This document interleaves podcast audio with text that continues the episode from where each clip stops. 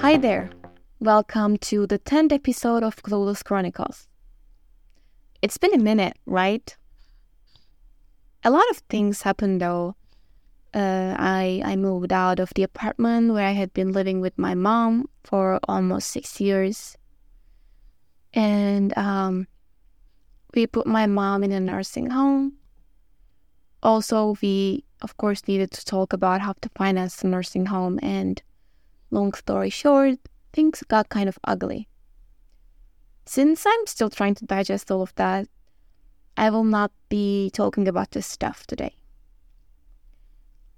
I have been reading Matthew Perry's Friends, Lovers, and the Big Terrible Thing. This is an autobiography, but I felt like I was reading his diary without permission. I've always had a complicated relationship with my coexistence. So had he. He says this big, terrible thing is always in him and waiting for everyone to leave to whisper, He's not enough. He is not worthy of anything. He says he felt like it was a must for him to make jokes and make sure everyone was laughing and enjoying their time. Otherwise, they could leave him, which was an open invitation for the voice. The things we do to be loved, right? I haven't finished the book yet, but I wanted to write a letter to him. I've always wanted someone to come and save me, to show me what to do, but it did not happen, of course. I wish I could go back in time and give this letter to him, like in person. I wish I could reach people all around the world and say that everything will be okay, even though sometimes I do not believe either. so, this is a letter for every soul that needs it, but especially for Maddie. Hey there, Maddie. Although you are way older than me, I feel like we could have been very good friends, so I'll be calling you Maddie. I am reading your memoir. God, some heavy stuff you had been through. Since I'm not very good at giving advice, can I interest you in a sarcastic comment?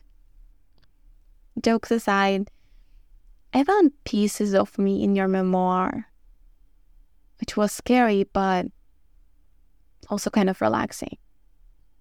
Knowing that other people go through the same misery is very helpful for inner peace. Guess that's what happened. I have a voice in my head too there are a lot of voices in my head. First, I was so scared of them that even mentioning them was a sin. Because was I a mad person who has voices in her head by crazy people I used to think? But I was wrong, Maddie. Everyone has these voices. At least that's what my therapist said to make me feel better. I like to think of it this way too. I'm not the only one who is feeling shitty, I say to myself. Other people too feel shitty.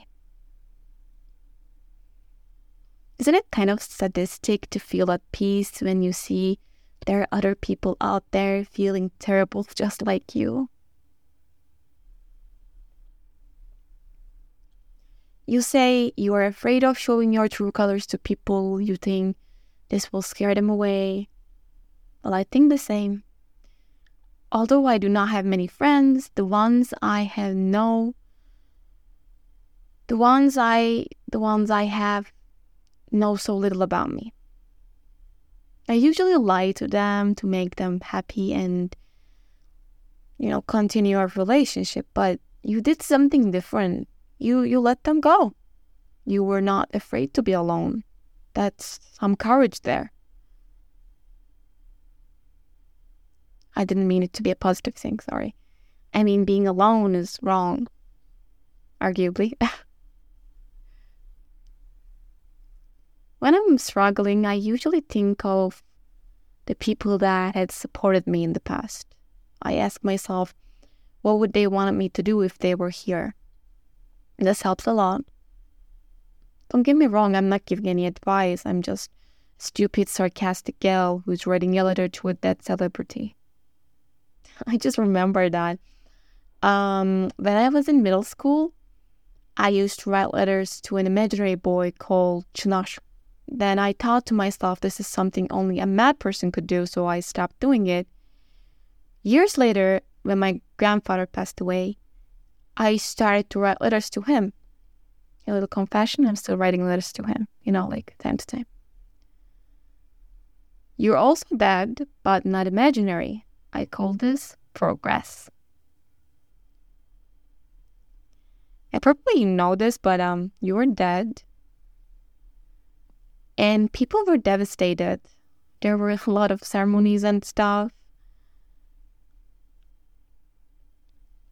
When you need the most help, there would be usually no one around, but when you don't need their help anymore, they would appear out of the blue.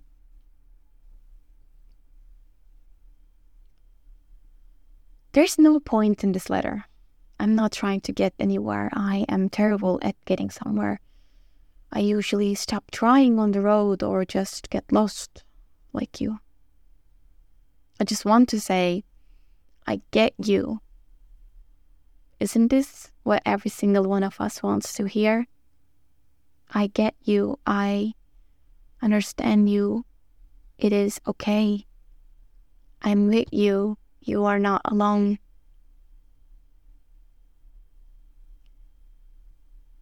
I'm so late, as usual, but at least I'm here. And I know that you can see me and hear me. I hope you finally found the peace, and if so, please save me a space. I mean, I'm not planning to come soon, but still. See you later, Maddie.